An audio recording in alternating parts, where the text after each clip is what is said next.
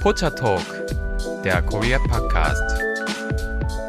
Hallo und ein ganz besonderes herzlich willkommen heute zu einer neuen Folge Pocha Talk. Aber es ist heute kein normaler Pocha Talk, es ist unsere erste Folge Pocha Talk True Crime Edition. Ein Versuch. Ein Versuch. Genau. Wenn es euch ja. gefällt, dann überlegen wir es uns. Ja, genau. Also es ist ein Serienformat, was vor allem die, sich die Laila sehr gewünscht hat, weil sie sich auch sehr für so True Crime äh, Podcasts oh, wir beide, und würde ich YouTube sagen, interessiert. So ja, ich bin dem nicht abgeneigt, aber ich äh, habe mich bisher da nicht großartig mit beschäftigt, muss ich sagen. Aber ähm, ich bin dem nicht abgeneigt. Ich möchte es auf jeden Fall versuchen und ich glaube, dass auch einige von euch Zuhörern True Crime Geschichten wahrscheinlich auch ganz interessant finden. Ja, also das ist ja auf jeden Fall irgendwie was, was anscheinend gut ankommt, wenn man den Hitlisten hier bei Podcasts zum Beispiel glauben möchte. Oh, stimmt, da gibt es auch einige sogar aus Korea, die glaube ich nur so Geisterstories. Also ich sag mal, in die Richtung gehen wir heute nicht. Also wir sind jetzt okay. nicht in Richtung Geisterstories, wir gehen schon Richtung True Crime natürlich. Und das Coole ist glaube ich auch, weil es natürlich nicht so bekannte nationale Sachen sind, sondern weil es aus Korea kommt, dass mm. das heute alles so zum ersten Mal vorgestellt wird. Ich glaube, dass ich den Fall dir dann auch heute zum ersten Mal vorstelle. Ja, genau. Also wir müssen dazu sagen, normalerweise ist ja immer Pocha Talk mit Lisa und Delilah, aber das ist eigentlich eher True Crime mit Delilah. Und Lisa ist auch Für dabei. Lisa. Lisa seid ihr. Genau, weil die Laila bereitet die einzelnen Fälle für euch vor. Und ähm, ja, ich bin eben auch genauso wie ihr, lieben Zuhörer, gespannt, was da kommt. Und ähm, ja, können wir eigentlich starten. Ja, Lisa, hast du schon mal von dem nordkoreanischen Entführungsversuch neunzehnhundertsiebenundachtzig gehört? Überraschenderweise nicht, nein. Ich habe auch gerade deinen Ehemann gefragt und der meinte, ja, nee, ich bin politisch nicht. nicht so gut bewandert. Ja. Genau, ja, also, was, was hat sich dazu getragen? Der Fall ist tatsächlich sehr interessant. Wir müssen allerdings ein bisschen langweilig anfangen, weil mhm. es ist wichtig zu verstehen, wie die politische Situation in Korea zu der Zeit war. Denn Korea ist ja wirklich ein Land, das sich extrem schnell entwickelt hat. Und ich sag mal, nicht viele von euch haben vielleicht Ahnung, wie, ja, wie die Vergangenheit aussah, wie die politische Situation in den achtzigern in Korea aussah. Wir mhm. haben ja schon mal bei der Drama-Episode den Film Taxi Driver vorgeschlagen oder das Drama Antwort neunzehnhundertachtundachtzig. Und da war ja auch schon so ein bisschen zu sehen, dass es viele studentische Aufstände gab, dass es viele Unruhen politische gab. Und darum ist es vielleicht so interessant zu sehen, was wirklich denn jetzt siebenundachtzig war. Denn siebenundachtzig war wirklich das Jahr, wo eine große Wendung stattgefunden hat. Und zwar die Democratic Uprising, die demokratische Wandlung im mhm. Juni neunzehnhundertsiebenundachtzig. Ja. ja. Wenn wir uns die koreanische Kurzzusammenfassung für diese Zeit ansehen, damit ihr so ein bisschen Ideen habt, was denn passiert.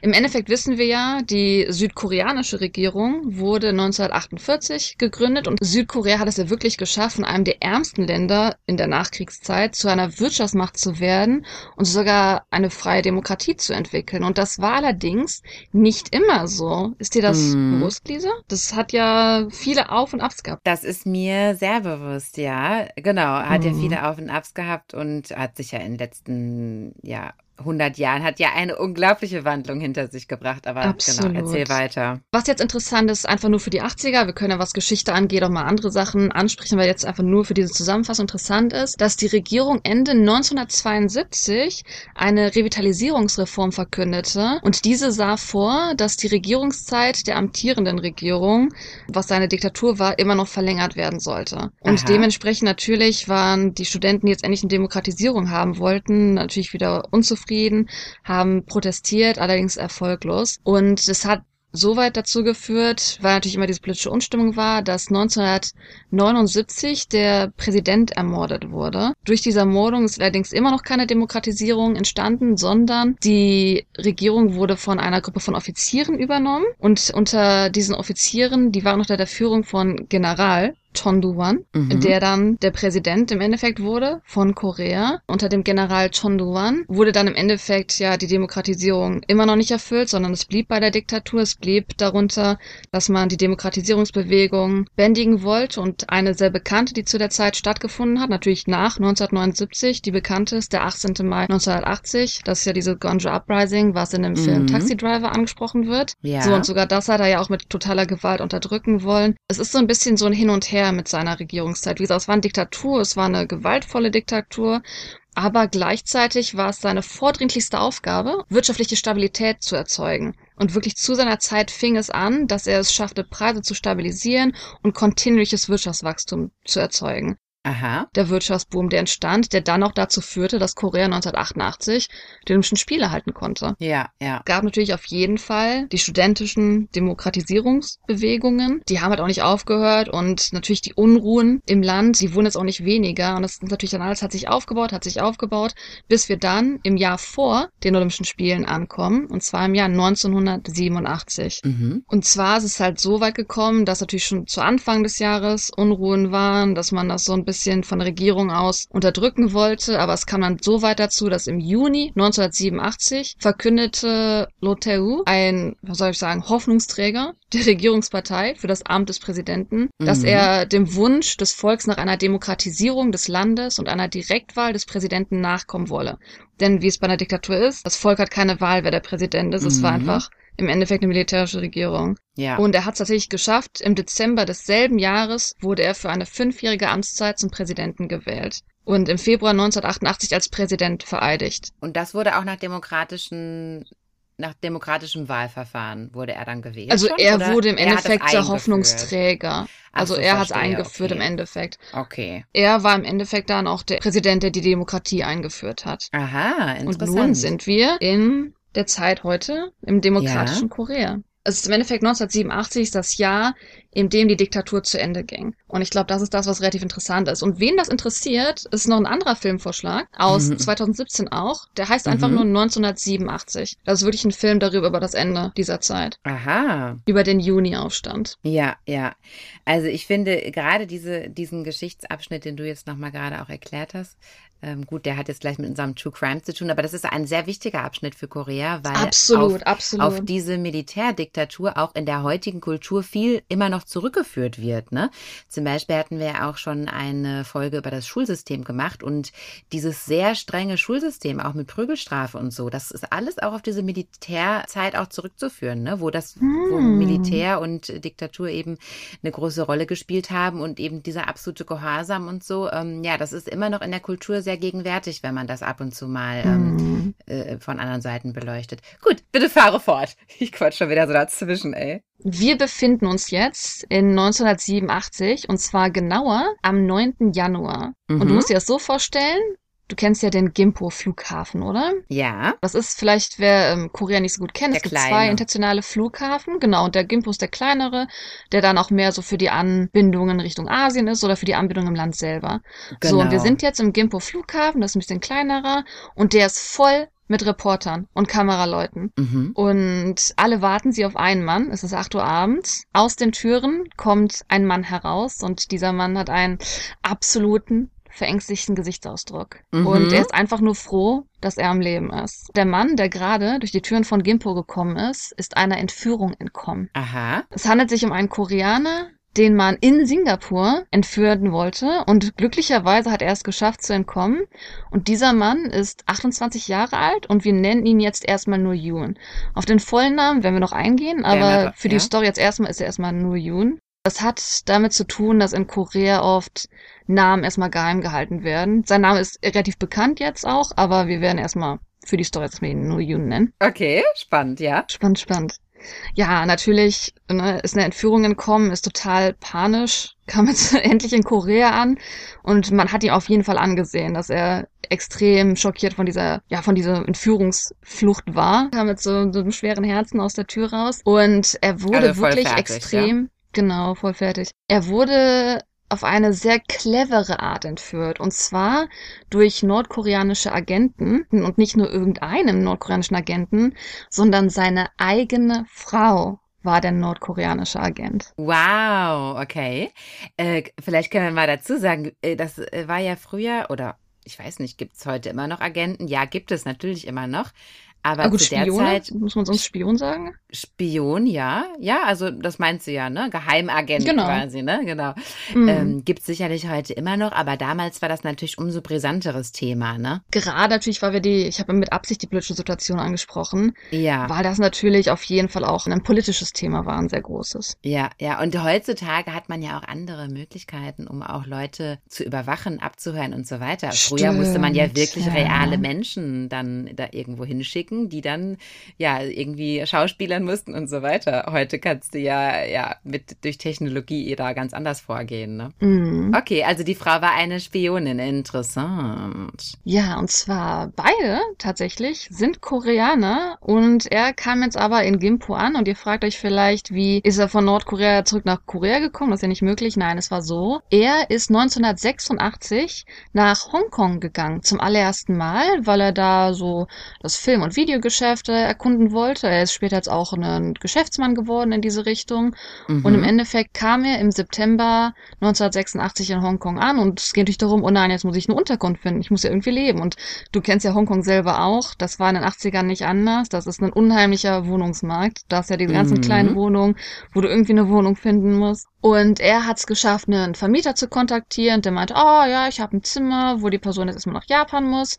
Und natürlich hat dann Yoon gesagt, okay, ich unterschreibe den Vertrag. Mhm. Und als er eingezogen ist, sollte das Zimmer ja eigentlich leer sein. Das war aber nicht der Fall. Und zwar war da, wie man es so schön beschreiben kann, ein, ein hübsches Gesicht, eine schöne Figur. Und zwar hat er dort eine Frau im Zimmer vorgefunden, die schon seit zehn Jahren in Hongkong lebt. Aha. Und eigentlich, ja, hätte ausziehen sollen, aber ihre Reise nach Japan wurde irgendwie verschoben und ah, tut mir leid, können wir nicht erstmal eine Weile zusammen das Zimmer benutzen? Aha. Und daraufhin... fängt ja schon total... Da muss man doch das fängt schon werden. Ganz Johann, an, oder? Wach auf! Das stimmt was nicht. Okay, weiter. So, er trifft in diesem Zimmer halt, wie gesagt, eine schöne koreanische Frau an. Und zwar handelt es sich um Suzy Kim, eine mhm. dreiunddreißig Jahre alte Koreanerin, die seit zehn Jahren in Hongkong lebt. Mhm. Er stimmt zu. Er sagt, okay, wir benutzen das Zimmer zusammen. Und es dauert nicht lange und die beiden haben eine, wie er es beschrieben hat, passionierte Beziehung mhm. zusammen. Männer. Männer und sind auch so leichtgläubig. Ja, okay. Und ja. nach nur einem Monat entschlossen sie sich zu heiraten. Das heißt, okay. sie wurde offiziell wirklich ja seine Frau. Und ja, jetzt im Endeffekt, er kam ja im September neunzehnhundertsechsundachtzig nach Hongkong und in nur wenigen Monaten im Januar fand ja die Entführung statt. Ach, Johann, was soll ich dazu sagen? Ja. Okay, es spielte sich folgendermaßen ab. Am zweiten Januar neunzehnhundertsiebenundachtzig, also nur wenige Tage bevor er in Gimpo landet, kamen mitten in der Nacht plötzlich zwei Männer zu denen ans Haus. Mhm. Und das waren so richtig so große, bulkige Männer, wo er gedacht hat, oha, die sehen aus, als ob die der Yakuza angehören oder, weißt du, so einer Gang angehören. Mhm. Sie kamen rein, wollten mit ihm nichts zu tun haben. Sie haben gesagt, wir müssen mit deiner Frau reden. Alleine. Und haben ihn rausgeschickt. Okay. Ja, soll ich euch einen Kaffee bringen? Der hatte halt Respekt davor, ist rausgegangen. Der hatte natürlich Angst, dass die irgendwas machen könnten. Ja. Er ist halt rausgeschickt worden, aber hat dann so, ne, der war natürlich neugierig, der hat dann so das Ohr an die Tür gehalten, wollte wissen, worüber, worüber reden die mit meiner Frau? Was wollen diese unheimlichen Männer von meiner Frau eigentlich? Ja. Und er hat dann so Gespräche gehört wie, ich werde dich töten, wenn du mich verrätst. Aha. Naja, sie hatten halt diese Art von geheimen Gesprächen und es war ihm nicht so ganz klar, was da überhaupt ne, gerade passiert. Und ja. auf einmal öffnete seine Frau die Tür, sieht ihn und sagt zu ihm, er solle gefälligst Zigaretten und Getränke kaufen, okay. während sie mit den Männern redet. Okay. Und, naja, er hatte halt so ein bisschen Angst und dachte so, okay, dann hole ich jetzt einfach die Zigaretten, die Getränke. Hm, die hat den ja ganz schön gut im Griff gehabt, ja. Und wenn die Männer dann weg sind, frage ich, wer die Männer denn sind. Mhm. Dann ging er in den Laden und kaufte die Zigaretten und Getränke. Und als er nach Hause kam, war niemand mehr da. Alle drei Aha. von ihnen waren nicht mehr da. Aha. Irgendwie ist da jetzt eine Lücke. Er hat nicht wirklich gesagt, wie er die Nacht verbracht hat. Ich glaube, ich wäre total beunruhigt und hätte nicht geschlafen. Ja. Aber ja. er sagt einfach, am nächsten Morgen hat er ein Geräusch gehört, und zwar ein Klopfen an der Tür. Und als okay. er die Tür aufmachte, war einer der Männer, die am Abend zuvor da waren, vor der Tür. Und okay. er sagte ihm, deine Frau schuldet uns vierzig Millionen koreanische Won. Und das okay. sind zu der ich, Zeit ich wollte gerade sagen, ungefähr, zu der Zeit. Genau, zu der Zeit waren das ungefähr dreißigtausend Euro. Nach okay. Inflation wären das einundachtzigtausend Euro im heutigen ah, ja, Wert. Okay. Naja, immerhin. Das ist ja schon trotzdem eine Summe. Mhm. Ja, vor allem, wenn man jetzt, sag ich mal, du kennst ja in Hongkong, wenn man sich sowieso nur so ein kleines Zimmer leisten kann, das ist nicht ganz so einfach. Ja, zu der Zeit. Auf jeden Fall sagte der Mann dann halt zu ihm, deine Frau schuldet uns so viel Geld und sie hat uns das nicht zurückgezahlt. Deswegen haben wir sie nach Singapur gebracht. Okay. Und wenn du deine Frau finden willst, dann musst du uns ein Memorandum schreiben, dass du auch nach Singapur gehst und für sie zurückzahlen wirst. Was ist ein Memorandum? Also im Endeffekt eine, eine Zuschrift, dass er das tun wird. Ja. Wieder so leichtgläubig, wie Männer sind, hat er nicht drüber nachgedacht und hat den ersten Flug nach Singapur genommen, mhm. wo sie angeblich seine Frau festhalten. Und ja. als er am Flughafen ankam, stand dort eine Frau mit einem Schild mit Juns Namen und sie gab ihm da eine Notiz, also so einen kleinen Zettel einfach. Und er hat diesen Zettel geöffnet und fand dort eine Adresse. Und diese Adresse war neunzehn Fort Billport Road. Dann ist er zu dieser Adresse gefahren ja. und war total verstaunt einfach. Er stand da vor roten Buchstaben, denn er stand vor der Botschaft der nordkoreanischen Regierung. Okay. Er kam dann in die nordkoreanische Botschaft rein und wollte natürlich wissen, wo ist meine Frau? Was ist, was passiert hier gerade? Und warum überhaupt Singapur? Das wurde auch nicht so richtig erläutert, ne? Ich glaube, dass es daran liegt, dass in Hongkong wahrscheinlich keine Botschaft ist, dass Singapur der, der Schlüssel ist. Okay, mhm. Das kann schon sein. Ja gut, war ja beides britisch damals, vielleicht, äh, ja, okay. Auf jeden Fall in der Botschaft wurde ihm dann gesagt, dass seine Frau in den Norden gebracht wurde. Dass sie jetzt im, in Anführungszeichen, im Paradies auf Erden ist, in Pyongyang. Mhm. Er müsste nach Pyongyang selber auch gehen, um seine Frau zu treffen. Wenn er nach Nordkorea geht, muss er zuerst bei der Schweiz vorbeischauen und dort eine Pressekonferenz halten, dass er offiziell politisches Asyl erklärt, weil das natürlich politisch genutzt werden sollte. Er sollte Hä? also im Endeffekt eine Pressekonferenz halten, in dem ein Südkoreaner sagt, Südkorea ist ein katastrophales Land, die haben mein Business ruiniert, die haben meine Beziehung ruiniert und deswegen wähle ich jetzt nach Nordkorea zu gehen. Also im Endeffekt war es ein politisches Coup. Okay, und das kam ihm aber alles nicht komisch vor oder irgendwie was? Also im Endeffekt, deswegen wird es ja die Entführung genannt, ja. Er hatte ja nicht die Wahl. Es wurde ihm gesagt, das machst du, wenn du deine Frau sehen willst und das war's. Und er stand natürlich unter extremem Druck, denn sie Ach, okay. hatte ja bereits das nordkoreanische Geld ausgegeben, was er so schnell nicht aufbringen konnte. Oh Gott. Dann haben ihm die Nordkoreaner gesagt, wenn du uns das Geld nicht aufbringen kannst, die, das Geld ist weg. Auch wenn du nach Südkorea gehen würdest, du schuldest uns immer noch das Geld und du würdest auch in Südkorea sterben. Dafür haben wir die Fähigkeiten dazu. Okay, also ich fasse jetzt nochmal zusammen. Also äh, sie sitzen nichtsahnend auf der Couch und gucken Fernsehen, dann klopfen zwei... da klopfen zwei Sch- Schlägertypen an die Tür und sagen, wir müssen mit deiner Frau sprechen. Kurze Zeit später sind sowohl Frau als auch Schlägertypen verschwunden. Am nächsten Tag kommt nochmal ein Schlägertyp und sagt, ja, wir haben deine Frau nach Singapur gebracht, du musst da jetzt auch hingehen. Dann fliegt er dahin, dann sagen die, nee, jetzt musst du aber in die Schweiz gehen äh, und musst da eine Pressekonferenz machen. Und sagt er, okay. Ist das so was man vielleicht, zusammengefasst? Was man vielleicht erwähnen kann für die Schweiz, ähm, soweit ich weiß, hat ja auch der aktuelle Präsident, in Anführungszeichen, von Nordkorea in der Schweiz studiert. Also irgendwie hat die Schweiz, ähm, ja, ich will jetzt nicht sagen, dass die gute Connections sind zu Nordkorea, aber die sind die halt, die sind ja, ein, soll man das sagen, ein freies Land und die können okay. ja, ich denke, dass das einfach ist mit den Verbindungen darüber vielleicht. Möglicherweise, ja. Okay. Werbung. Guten Morgen zusammen. Im heutigen Meeting werden wir über Gromner bis Nervner für das Projekt sprechen. Du bist neu im Team und verstehst nur Bahnhof? Ganz entscheidend bei der Umsetzung ist Pframnapfer-Grommelau. Habt ihr es verstanden? Ah ja, das ist wirklich, wirklich verständlich. Zurmnabarnaf-Wenewaf. Auf der Arbeit klingt alles nur nach Kauderwelsch? Die LinkedIn-Community hilft dir dabei, dich in der Berufswelt zurechtzufinden und neue Themen im Handumdrehen zu verstehen. Und? Noch irgendwelche Fragen? Arbeitsthemen verstehen. Wissen wie mit LinkedIn. Werbung Ende. Ja gut, also er ist dann in die Schweiz geflogen. Nee, er ist noch in, ah, in Singapur ist er gerade. Ah, er ist so. noch bei der nordkoreanischen Botschaft. Okay. Genau. Mhm, er ist noch bei der nordkoreanischen Botschaft und die droht ihm, das musst du jetzt machen, denn erstens A, deine Frau Suzy Kim ist eine nordkoreanische Agentin und B, du schuldest uns ganz viel Geld. Aha. Ja, im Endeffekt, das heißt, er steht vor der Entführung, dass er zur Schweiz gehen muss, die Pressekonferenz halten muss und dann in Nordkorea landet oder er muss es schaffen zu entkommen. Wie ist er denn geflohen? Zwar ist es so, sie sind nicht sofort am selben Tag irgendwie weggeflogen, nein. Sie haben mhm. ihn in einem Hotel für die Übernachtung erstmal festgehalten in mhm. Singapur. Am Morgen soll er halt nach Nordkorea gebracht werden. Ja. Und er hat es irgendwie geschafft, da sind jetzt auch keine Details in seiner Story dabei, hat es irgendwie geschafft, aus dem Hotel rauszurennen, einfach in ein Taxi rein und hat gesagt, bring mich zur koreanischen Botschaft, also zur südkoreanischen, bring mich zur koreanischen Botschaft, bring mich hier weg. Und für den Fall, dass halt der Fahrer ihn nicht verstehen konnte, hat er einfach seinen Reisepass rausgeholt und gezeigt, hier, das Land, da muss ich hin. Ähm, hat einfach gehofft, dass das Taxi so schnell wegfährt wie möglich, damit die nordkoreanischen Agenten ihm nicht irgendwie hinterherlaufen und dann die Autotür aufzerren mm. und ihn da rausziehen oder sowas. Ja. Und schlussendlich hat der Fahrer ihn zur koreanischen Botschaft gebracht. Wahnsinn. Genau, er hat es geschafft, ja, zu entkommen, seine Freiheit zurückzuerlangen. Und ich denke, wenn man dann auf einmal in Gimpo ankommt und eine Schere voller Reporter vor sich hat, muss man sich vorstellen, was das für ein beängstigendes Gefühl ist. Aber ja, jetzt kommt der Twist.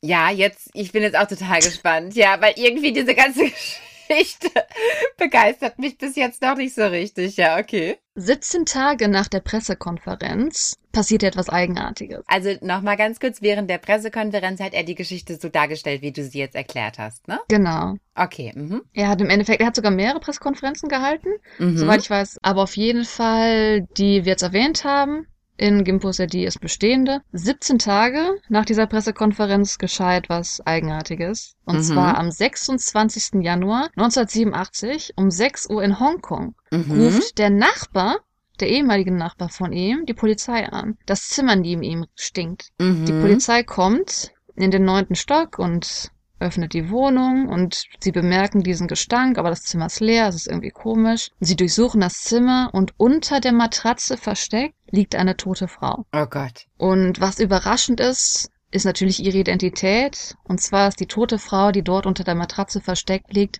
die Frau von Yoon, dem Opfer der Entführung. Dem Mann, den man in ja, Singapur ich, entführen wollte. Ja, ich verstehe das. Äh, ach so, ich, ich hätte jetzt, ich habe mir jetzt noch einen anderen Plot vorgestellt. Ich habe mir jetzt vorgestellt, darunter liegt jetzt die echte Suzy Kim. Und die Suzy Kim, die er im Apartment getroffen hat, war auch schon eine andere Frau, die sich als Suzy Kim ausgegeben oh, hat. Aber das so ist das ganz interessante, okay. Du, ich werde noch nicht spoilern, wir sehen ja. mal, was jetzt passiert. Oh, okay, ja. Ja, okay, also, also da lag aber die Frau, die er gesehen hat, die er geheiratet hat, die er gekannt hat. Die genau. Frau war dann, lag dann tot darunter. Die Frau lag okay. tot. Das Interessante jetzt ist allerdings, wie dieser Körper gefunden wurde. Und zwar war der Kopf mit einem Kissenbezug bedeckt und der mhm. Hals wurde mit einem Koffergürtel umwickelt. Und die Medien uh. zu der Zeit haben berichtet, dass damals... Ja. dass das eine Art Strafe für das Scheitern von Manövern für Agenten und Spione war. Eine Art, ähm, die Leute halt so umzubringen. Und deswegen Ach. war das dann einfach die wahrscheinlichste Sache für die Zeit, für die Medien. Aha, okay, also das war so ein Symbol. Genau. Also im Endeffekt wurde gesagt, oh, es wurde vermutet, okay, sie ist jetzt im Endeffekt zwar tot, aber anscheinend ist sie umgebracht worden, weil sie ein schlechter Spion war. Okay. Und mhm. er sollte irgendwie trotzdem nach Nordkorea entführt werden. Und jetzt ist natürlich die große Frage, was ist denn jetzt als nächstes passiert? Und das ist das Traum. Traurige, denn das nächste ist erst vierzehn Jahre später passiert. vierzehn Jahre sind vergangen und im Jahr zweitausendeins wurde Yoon, der dann zu der Zeit ein erfolgreicher Geschäftsmann war, der mhm. hat sogar mehrere Firmen gekauft im Silicon Valley in der U S A. Also kannst dir vorstellen, der hatte einen relativ guten Erfolg gehabt. Also er hat sein Trauma ganz gut verarbeiten können. Allerdings im Oktober zweitausendeins wurde er von der koreanischen Staatsanwaltschaft festgenommen.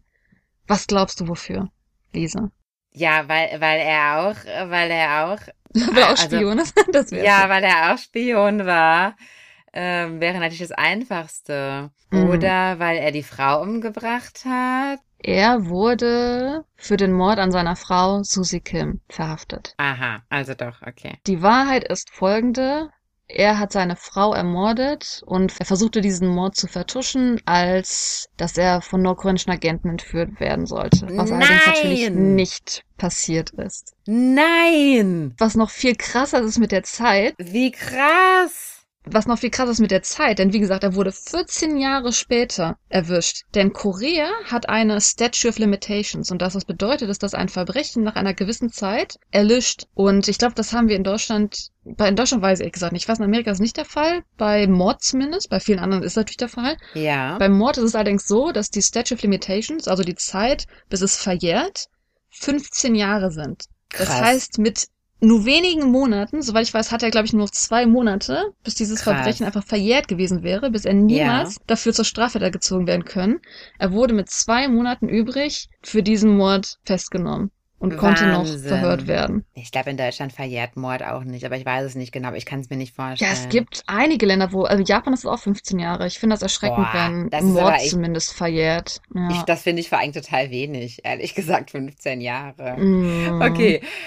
Und wir ja, haben dann kommen wir zur Wahrheit, was wirklich geschehen ist. Ja. Ja, wir haben ja schon erfahren, siebzehn Tage später wurde die Leiche seiner Frau gefunden, im selben Apartment und mm. nicht in Nordkorea. Was ist mm. überhaupt wirklich denn geschehen? Wow. Bevor Yoon nach Singapur ging, hat er die Haushälterin, also die, wie soll man sagen, Managerin des Hauses besucht, die halt auch natürlich alle Hausschlüssel hat. Yoon hat dann wirklich gesagt, ich brauche alle Schlüssel von meinem Zimmer, um natürlich zu vertuschen, dass dann jemand reingeht und niemand den Körper seiner Frau findet. Hat aber gesagt, ah, das ist, weil wir in die Flitterwochen gehen und wir brauchen noch den Extraschlüssel, weil wir verschieden ankommen, solche Sachen. Hat also mhm. versucht, möglichst alle Möglichkeiten, dass seine Frau nicht gefunden werden kann, zu bedenken. Okay, toll, hat ja siebzehn Tage lang geklappt. Das ist ja unheimlich erfolgreich. Meine Leiche riecht. Vielleicht, wenn ich das nicht vorstellen kann, in Hongkong, da wohnt man ja auch sehr eng aufeinander. Also genau. Wenn da eine Leiche ein paar Tage liegt, das kriegt man in der Hitze auf jeden Fall auch mit. Aber echt. Und ja, wie du es dir schon vorstellen kannst, die zwei Männer, die da zu Besuch kamen, existieren nicht. Er war alleine mit Suzy mm. Kim im Haus und es war im Endeffekt alles eine Lüge. Denn die Wahrheit war einfach, dass sie sich gestritten haben. Es war eine junge, passionierte Beziehung. Und wie wir das kennen, wenn man sich vielleicht nur einen Monat kennt, dann heiratet und dann drei Monate zusammenlebt, das klappt nicht immer so gut. Und die haben sich halt gestritten und Yoon sagte, ich gehe zurück nach Korea und wurde in diesem Streit so wütend, dass er Suzy Kim mit einer stumpfen Waffe auf den Kopf geschlagen hat. Krass, oh. Und hat dann anscheinend einen Kissenbezug gegriffen, ihr über den Kopf gezogen und daran ist sie dann im Endeffekt verstorben. Wahnsinn. Und er sagte, das ist natürlich alles in Rage passiert und er war nicht unter Besinnung. Und als er dann besser. zu... Na, absolut nicht. Als äh, Yoon dann zur Besinnung kam, dachte er sich, oh Gott, was mache ich jetzt? Ja, das Einzige, was ihm einfiel, war nicht erstmal die Entführung zu täuschen, sondern er wollte tatsächlich in Nordkorea Asyl suchen. Er wollte nach Nordkorea abhauen, um von dem Mord wegzulaufen. Mhm. Und was er dann tat, natürlich, wir wissen es, er hat die Leiche unterm Bett versteckt, damit sie mhm. möglichst nicht gefunden wird. Er buchte den schnellsten Flug nach Singapur, mhm. nahm alle Schlüssel, damit auf jeden Fall die Leiche möglichst früh nicht gefunden werden konnte. Mhm. Und am Morgen des fünften Januars ging er dann in Singapur zur nordkoreanischen Botschaft. Und ich glaube, da ist auch die Antwort mit gerade. Ich denke, dass Hongkong wahrscheinlich keine nordkoreanische Botschaft zu der Zeit hatte. Mhm. Denn er flog nach Singapur, um zur nordkoreanischen Botschaft zu gehen. Und er war dann ganz entsetzt, als er merkte, dass die Nordkoreaner nichts von ihm wollten. Also aus irgendeinem Grund haben die sich gedacht, so jemand, der nach Nordkorea flieht, weil er Mode entgehen will, den brauchen wir ehrlich gesagt auch nicht. Aber er ist natürlich den Leuten gestanden hat, was der Grund war. Aber er wurde ja. in Nordkorea nicht genommen, als er Asyl gesucht hat in Nordkorea.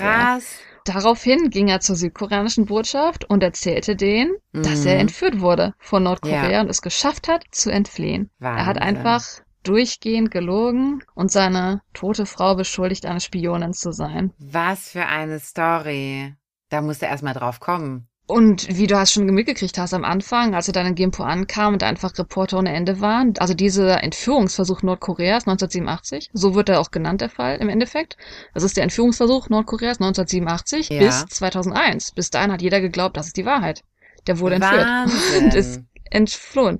Also vierzehn Jahre hat es gedauert, bis die Wahrheit ans Licht kam. Krass. Und dieser Entführungsversuch hat riesen Aufsehen gebracht im ganzen Land. Ja. Und hat natürlich so ein bisschen dazu geholfen, diese Nationalstimmung beizubehalten. Nach dem Motto, okay, ne, Nordkorea versucht nur immer unsere Leute zu entführen. Wir müssen natürlich noch ein starkes Land bleiben. Denn jetzt kommen wir wieder zurück auf die politische Situation. Warum, wie konnte so etwas vierzehn Jahre lang geheim gehalten werden? Ja. Denn der andere Twist. Singapur wusste vom ersten Tag bereits, dass die Entführung eine Lüge war und hat Südkorea gewarnt, der Mann lügt, der Aha. wurde nicht entführt. Das heißt, Südkorea wusste von Anfang an auch, dass die Entführung eine Lüge war. Und warum haben sie ihn dann nicht dementsprechend behandelt? Aha, weil denen das, weil denen das ganz lieb war, die Geschichte so zu drehen? Auf eine gewisse Art und Weise kann man das so sagen. Ja. Denn, ja, ich meine, wir fragen natürlich jetzt irgendwie alle so, ne, wie konnten denn die ganzen Mitarbeiter der Botschaft getäuscht werden?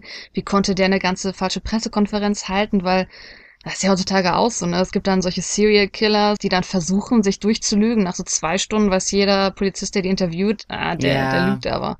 Ja, also das ist ja. ja nicht eigentlich so einfach. Ja. Und dennoch wurde halt dieses große Geheimnis vierzehn Jahre lang verborgen. Ja.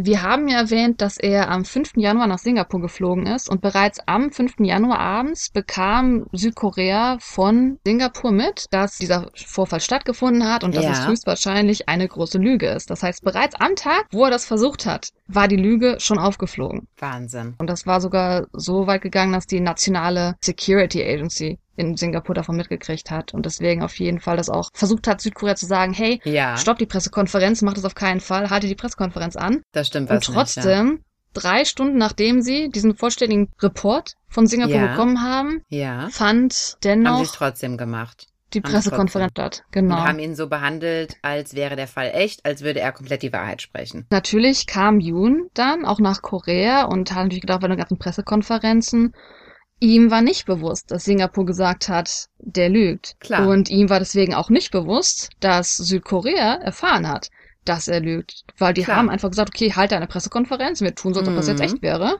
Mm. Und nachdem er die Pressekonferenz gehalten hat, kam er dann zur koreanischen, äh, sag ich mal, C I A, also mm. Central Intelligence Agency, also da, wo es wirklich auch um Spione geht, um solche Aktionen. Er kam dorthin und wurde verhört und es hat überhaupt nicht lange gedauert. Die haben natürlich wie bei einem harten Polizeiinterview unter Druck gestellt und gesagt, okay, stell dir vor, wenn es jetzt um Leben und Tod geht, erzähl uns alles. Und das ja. hat gar nicht lange gedauert, denn von zwei Tagen hat er alles erzählt. Er hat gesagt, ich habe meine Frau getötet, ich habe versucht, den Mord zu vertuschen, ich wollte nach Nordkorea Asyl suchen und ich habe die Story einfach erfunden. Ach. Und das hat er im Endeffekt nach zwei Tagen, also drei Tage, nachdem er die Frau ermordet hat, hat er alles gestanden. Und Südkorea okay. wusste auf jeden Fall nach zwei, drei Tagen, was die Wahrheit war. Okay. Und dennoch wurde ja seine Frau erst fünfzehn Tage nach diesem Geständnis gefunden. Und zwar okay. nicht, weil Südkorea Hongkong gesagt hat, hey, da liegt eine tote Frau, sondern weil der Nachbar angerufen hat, weil es dort stinkt. Mm-hmm. Und hier kommen wir eigentlich zum schlimmsten Grund, warum dieser Fall vierzehn Jahre lang vertuscht wurde, die Regierung. Denn Südkorea hat sich gesagt, das kommt uns eigentlich gerade ganz gelegen. Mm. Wir haben neunzehnhundertsiebenundachtzig, wir haben ein Jahr, was absolute Aufruhr hat. Die Leute wollen eine andere politische Richtung haben. Wir müssen zeigen, wir sind ein starkes Land, wir sind ein gewolltes Land und wir haben einen Gegner, Nordkorea, gegen den wir stark sein müssen. Also brauchen wir einen antikommunistischen Held. Wir brauchen ja. jemanden, der wieder Korea zusammenbringt und zeigt, oh, guck mal, was Nordkorea versucht uns zu machen, guck mal, wie gut wir sind. Also die wollten das einfach für ihre eigene Propaganda verwenden, muss man ja dann so sagen. Und eine ganz berühmte Person für diesen Fall ist Chang Se-dong. Chang Se-dong ist zu der Zeit der Leiter der nationalen Sicherheitsplanung gewesen. Und das ist auch eine ganz bedeutende Person in den neunzehnhundertachtzigern, zu der Zeit, wo ja. Chun Doo-hwan Präsident war. Man hat wirklich so gesagt, er hat, sag ich mal, den Rang von Leutnant gehabt, würde ich behaupten. Mhm. Und er war wirklich so als Schatten von diesem Präsidenten bekannt. Der ist einfach ihm stets gefolgt, war ihm stets treu und wollte natürlich auch möglichst lange diese militärische Diktatur am Leben behalten. Ja. Und unter seiner Entscheidung, weil er ist ja der Leiter der nationalen Sicherheitsplanung, das heißt, er entscheidet, ob das jetzt an die Öffentlichkeit kommt oder nicht. Ja. Und er hat gesagt, das kommt nicht an die Öffentlichkeit. Wir werden dir sagen, du weißt zwar, was die Wahrheit ist, also zu Yoon haben sie gesagt, du weißt, was deine Wahrheit ist, aber du kommst hier aus dieser Zelle nicht raus, bis du die falsche Story so in deinem Kopf drin hast, dass du keine andere Story mehr erzählst. Okay. Das heißt, die haben wirklich seine Story nochmal aufgepreppt und ihm die immer wieder neu eingebringt, eingeduscht. Gebrainwashed. Dass er auf jeden Fall immer, genau, dass er immer auf jeden Fall immer diese nordkoreanische Entführungsstory erzählt. Wahnsinn. Und nicht die reale Story erzählt. Wahnsinn. Und dann haben sie aber doch eben die fünfzehn Jahre, also vierzehn Jahre und zehn Monate abgewartet, bevor das eben verjährt und haben ihn dann natürlich doch noch bestraft. Jetzt kommen wir dahin, dass es ja ein Regierungswandel stattgefunden hat. Ich sag mal, ja. hätte der nicht stattgefunden, wäre es vielleicht nicht ans Licht gekommen. Stimmt, muss man auch ja, leider sagen. Ja. Der Regierungswandel fand genau in diesem Jahr statt, wenige Monate später nur.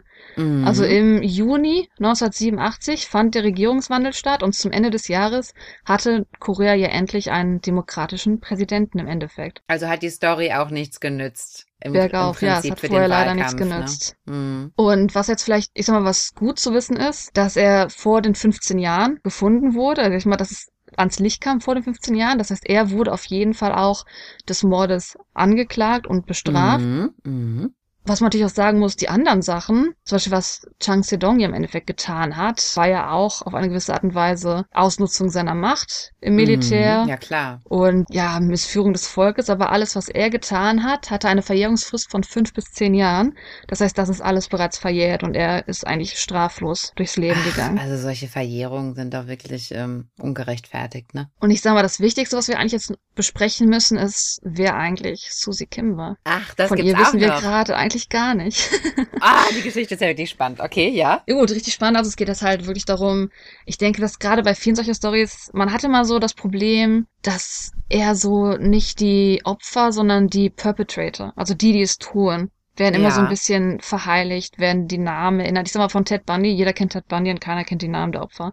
Ich mhm, sag vielleicht ein paar mhm. Leute, aber ich könnte jetzt keins aufzählen. Ich denke, dass es relativ wichtig ist, manchmal zu sagen, eigentlich geht es ja um die Person, deren Stimme komplett genommen wurde. Ja.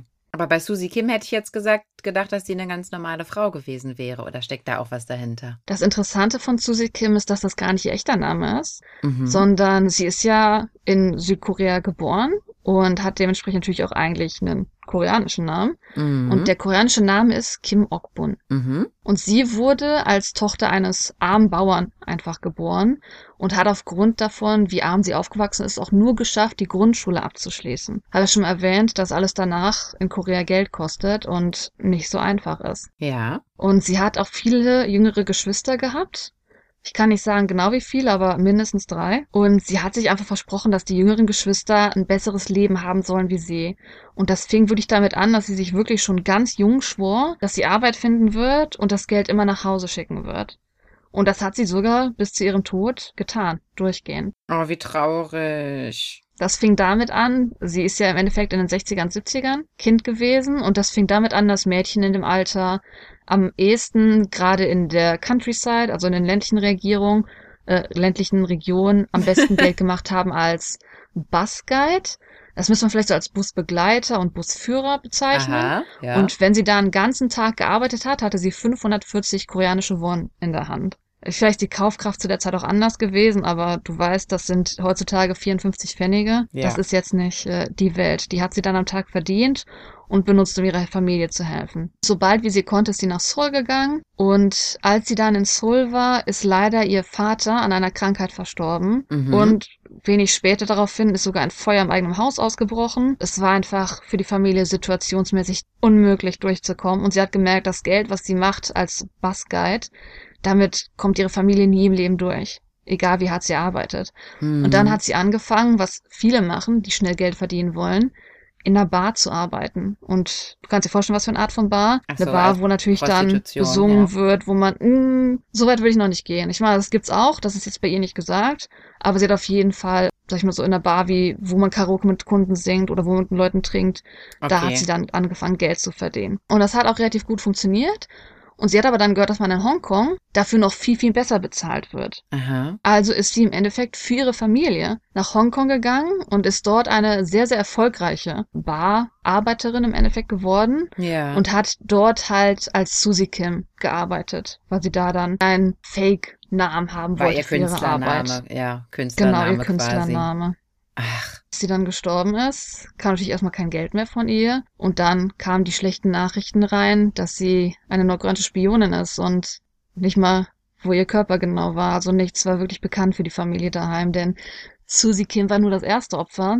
Das große Problem ist, weil ich es gerade politisch angesprochen habe, sie war nicht das einzige Opfer. Denn es war eine politische Situation und das heißt, dass noch viel, viel mehr Opfer dazu kamen. Und zwar die ganze Familie von Kim Ok-bun. Okay, wie, was ist mit der Familie passiert? Ja, man muss sagen, dass die Familie fünfzehn Jahre lang, so lange bis es ans Licht kam, unter den Konsequenzen gelitten hat. Denn Suzy Kim war genannte nordkoreanische Spionin und dementsprechend hatte die ganze Familie auf einmal Verbindung zu einer nordkoreanischen Spionin. Mm. Und was man sagen muss, die Schwester wurde vor nicht allzu langer Zeit interviewt von einem Programm namens Kokomo, was auch sehr viele Informationen zu dem Fall an sich hat. Da hast du dann wirklich mitgekriegt in dem Interview, wie die Familie behandelt wurde, wie dann von der Mutter der Mantel abgerissen wurde, na, weil der vom nordkoreanischen Geld gekauft wurde, wie sie getreten wurde, wie sie geschlagen wurde, wie sie einfach misshandelt wurden von Leuten. Also die waren dann richtig so Outlaws, Abschaum der das im ja, Dorf oder so. Ja, die waren Abschaum so, auf einmal. Ne?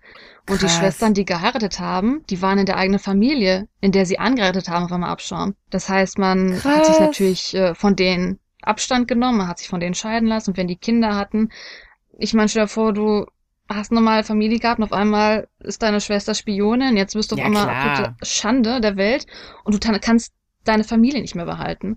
Das heißt, erstmal wurdest du geschieden, dann du konntest aber deine Kinder nicht behalten und die Kinder wollten dann aber auch, also die Familie des Mannes hat sich dann gesagt, ah, die Kinder sind aber Spionverbindungen, nicht so gut und dann haben die die Kinder auf den Tempel geschickt oder sowas.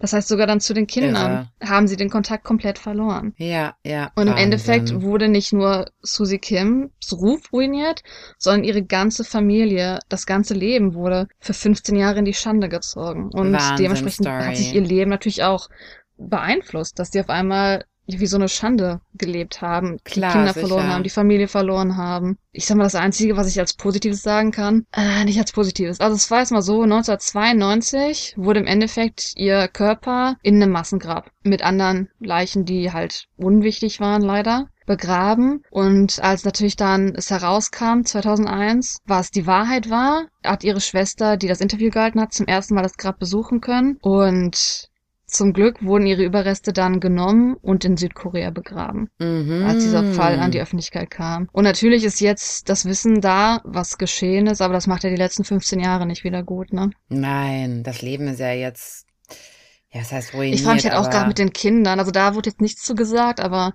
ja, wenn du fünfzehn Jahre von deinen Kindern getrennt wurdest und wer weiß, Wahnsinn. was da familiales passiert ist, ne? Wahnsinn. Aber jetzt habe ich noch eine Frage. Mhm. Der Regierungswechsel hat ja schon in dem Jahr stattgefunden, als dieser Fall überhaupt da äh, aufgetreten ist. Warum also es so lange gedauert hat? siebenundachtzig, genau. Warum hat es so lange gedauert, wenn das Wissen da bestanden hat darüber? Weil die neue Regierung, ich frage mich, ob die einfach nicht in den Fall reingeguckt haben. Ich denke, dass die einfach die Akten erstmal gar nicht, dass das nicht ja, das aber, Wichtigste war. Ja, aber anscheinend haben sie ja doch reingeguckt. Oder meinst du, es ist Zufall, dass die dann genau vierzehn Jahre und zehn Monate später da reingeguckt haben? Also warum es so lange gedauert hat, kann ich dir nicht sagen. Also dass es erstmal mhm. nicht erkannt wurde, okay, aber dass es jetzt aber dann doch genau vierzehn Jahre und zehn Monate später wieder äh, aufgetreten, also der Fall wieder auf den Tisch gekommen ist, finde ich aber auch komisch. Mm. Na gut, ich kann da leider auch nur spekulieren. Wäre natürlich mm. interessant zu wissen, was da alles passiert ist. Aber was für ein krasser Fall. Ich finde es halt interessant, weil erstmal vierzehn Jahre lang war diese falsche Story. Und das ist halt das Interessante. Also der, Na- der Grund, warum ich den Namen jetzt gerade nicht erwähnt habe, dieser Yoon, dass in Korea so ein bisschen, er wurde, wie gesagt, verklagt. Für fünfzehn Jahre. Das heißt, er war im Gefängnis für fünfzehn Jahre. Und was bedeutet das jetzt? Dass er wieder frei ist. Mhm. Und es ist ja so ein bisschen so, dass man, naja, wenn Leute ihre Strafe abgesessen haben, dass man denen noch so diese Freiheit schenken sollte. Aber ich habe mir halt die Kommentare bei YouTube schon angeguckt zu diesen Fällen. Und da sind die meisten Stimmungen sehr ähnlich. Und zwar hat im Motto so, warum schreibt ihr nicht den ganzen Namen von ihm? Also ist jetzt hier so ein Kommentar, warum schreibt ihr den ganzen Namen von ihm? Sogar wenn er vom äh, Gefängnis entlassen worden ist, äh, soll ich, sollte er trotzdem, bis er stirbt, eine harte Zeit haben. Dementsprechend, was er halt anderen Menschen angetan hat. Oder dass er halt für die Firmen, die er hat, er hat ja im Endeffekt immer noch die Firmen jetzt, ja. dass er dafür jahrelange Preise gewonnen hat, dafür, wie die einfach performt haben. Aha. Und dass er im Endeffekt ein Mensch ist mit einem selfish mind, mit dem egoistischen Denkweise. Ja, und der Name nicht. steht doch in den Kommentaren, und zwar Yoon Tae-shik ist sein Aha. kompletter Name. Aha. Ja. Aber wenn ich jetzt gerade mal durchrechne, stimmt, das war siebenundachtzig, dann kam das raus zweitausenddrei, zweitausendeins? Eins. Mhm. Ach so, okay. Ach so, jetzt war, gut, dann wäre die Frist ja schon zu Ende gewesen. Okay, stimmt. zweitausendeins, dann kam er jetzt zweitausendsechzehn, siebzehn kam er dann wieder aus dem Gefängnis raus. Wahrscheinlich, ja. Aber ich denke mal, die Verhörung hat auch bestimmt ein Jahr gedauert. zweitausendzwei, zweitausenddrei Bestimmt, ja. Bei so einem Mord gibt's nur fünfzehn Jahre? Ach, obwohl man kann, das ist Mord im Affekt oder sowas gewesen, ne? Aber, trotzdem, aber da muss ich sagen, da ist Deutschland, glaube ich, Weil es gibt in Deutschland lebenslänglich ist ja auch, glaube ich, nur fünfundzwanzig Jahre. Ich glaube, lebenslänglich ja, gibt es in Deutschland auch nicht. Hast du recht. Ähm, Hast du recht. Aber es gibt Länder, wo es schwierig ist. Es gibt Länder, wo lebenslänglich lebenslänglich ist und es gibt Länder, wo es halt nicht der Fall ist. Ich glaube, es kommt auch dann auf den Mord an. Wie gesagt, wenn das so Mord im Affekt oder irgendwie sowas, das ist dann, glaube ich, auch ein bisschen weniger schlimm bestraft. Naja, gut, egal. Das ist jetzt ein anderes Thema. Aber Wahnsinnsgeschichte und was ich daran sehr besonders faszinierend und interessant finde, auch erschütternd, ehrlich gesagt, dass eine Geschichte, wo sich einfach mal ein Typ irgendeinen Käse ausdenkt, kann weltpolitische Ausmaße annehmen. Die ganze Regierung stand, ich glaube, deswegen ist der Fall auch so bedeutend, weil er einfach solche Ausmaße zu dieser Regierungszeit hat. Und es stellt so ein bisschen dar, ja, zu welcher Zeit war Korea in der Zeit. Und zum Glück, man sieht die Wandlung auch. Ich denke, das ist das Bedeutende, dass wenn man sich heute den Fall ansieht, dass natürlich nur Support für Kim Ok-bun und ihre Familie da ist und man nicht fassen kann, was überhaupt passiert ist. Mm, mm. Und ich denke, deswegen ist auch eigentlich, deswegen wollte ich die Folge auch, wer ist Kim, Suzy Kim nennen. Man kann es natürlich auch die nordkoreanische Entführung nennen und das ein bisschen clickbaiten, aber ich finde es eigentlich wichtiger zu sagen, wer ist die Person, deren Stimme gestohlen wurde, wer ist die Kim Arme überhaupt. Ja, ja, Wahnsinn. Und ähm, ich wollte eigentlich besonders diesen Fall eigentlich ansprechen. Äh, original hatte ich ja, als wir über die Dramen gesprochen haben, glaube ich, einen einen Sektenfall angesprochen, den ich zuerst machen wollte. Aber das wäre dann jetzt für ein anderes Mal. Denn als wir die mhm. Crime-Folge aufgenommen haben, als wir die Folge zur Polizei aufgenommen haben, in mhm. dieser Woche, das haben wir gar nicht angesprochen, weil ich das gar nicht mitgekriegt hatte, kamen Nachrichten raus. Und zwar ist ganz Korea in Aufruhr.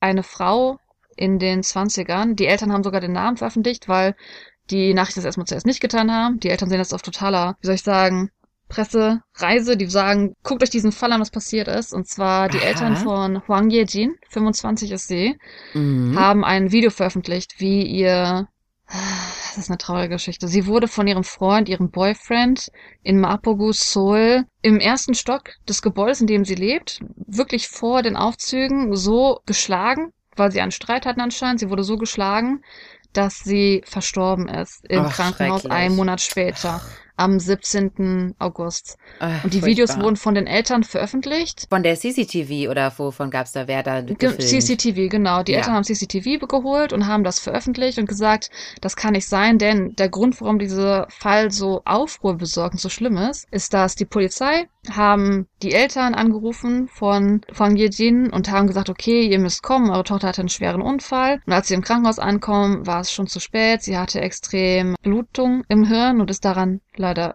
erlegen. Schrecklich. Und als sie dann natürlich, ja, sie wollten Justice, sie wollten Gerechtigkeit für ihre Tochter, ja. aber es war dann so ein bisschen, ja, wir können nicht genau sagen, dass es solche Gewalt ist. Das war einfach ein Streit. Und es ist im Endeffekt Aufruhr darüber, dass die aktuellen Regeln in Korea, wie die Polizei damit umgeht, nicht dementsprechend sind, wie man damit umgehen sollte. Okay. Das heißt, sie wollen jetzt, dass der Boyfriend, der sie im Endeffekt ermordet hat, auch dafür zurechtgezogen wird, dass er sie ermordet hat. Und es ist aber so, dass die Polizei ah. erstmal gesagt hat, ja, das ist häusliche Gewalt, das ist ein Verstehe. Unfall gewesen, das ist ein Unfall gewesen. Und ich denke, das ist diese Entwicklung, von der wir auch in der Polizeifolge gesprochen haben, genau, dass die Gesellschaft, die Gesellschaft weiß natürlich, dass es falsch ist, die Gesellschaft will mehr strafen, aber die aktuellen entstehenden Regeln sagen sich dann so, es ist eher so, so ein häusliches Gewaltding gewesen. Da kann man nicht sagen, es ist wirklich Mord, jetzt war mit Absicht. Und das ist halt so in Aufruhr gegangen, dass in der Woche, wo dieser, wo dieser C C T V-Clip veröffentlicht wurde, wo dann auch die mhm. Eltern gesagt haben, gebt uns Gerechtigkeit für unsere Tochter. Und zwar in Korea ist es so, es gibt Petitionen ans Blue House. Das ist das Regierungshaus, im Endeffekt das Weiße Haus für Korea, also das Blue mhm. House. Und da werden Petitionen erfasst und mhm. in der ersten Woche alleine hatte diese Petition dreihunderttausend Unterschriften, was für die Petition in Korea relativ viel ist. Krass. Also dieser Fall ist wirklich absolut, dass jeder darüber redet, dass jeder will, dass da Gerechtigkeit steht und dass man im Endeffekt jetzt nicht nur will, dass Gerechtigkeit steht, also dass natürlich sie Gerechtigkeit bekommt, Hwang Ye-jin, sondern dass natürlich auch, ja, dadurch auch neue Regeln entstehen, dass man mit häuslicher Gewalt anfängt zu realisieren, dass das Gewalt ist, dass man das nicht ja, einfach abschiebt. Natürlich, also das ist finde ich unmöglich. Ich meine, das muss man sich jetzt mal von der anderen Seite vorstellen, ja? Stell dir mal vor, die, du lernst jetzt hier nächste Woche einen Typen kennen, äh, ihr trefft euch dann ein paar Mal, dann bringt er dich um. Ja, das ist ja häusliche Gewalt. Weil die waren ja jetzt in der Beziehung. Hey, das, also da, da kann ja jeder kommen, sozusagen, ja. Im Englischen sagen sie sogar Date Violence. Und das ist ja auch, was, was ist denn bitte schon Date Violence? Also abgesehen davon, dass, dass es bei Daten gibt es überhaupt nichts zu Violenzen, ja. Also wenn mir da einmal irgendeiner in irgendeiner Form was tun würde, ja, das ist ja wohl ähm, absolut unacceptable. Und zweitens, wie gesagt, nur weil die beiden äh, Kontrahenten hier sich gekannt haben oder gar unter einem Dach zusammen gewohnt haben, ähm, das heißt doch nicht, dass das jetzt eine rechtsfreie Zone daraus entsteht. Mm. Ja, das ist ja eine Frechheit, sowas. Also das sollte Absolut. Dringend geändert werden. Ja, also das fand ich halt so ein bisschen wichtig, dass man jetzt Krass. Im Vergleich vielleicht so einen Zusammenhang hat, dass man den Fall nochmal erwähnen konnte, weil im Endeffekt... Stimmt.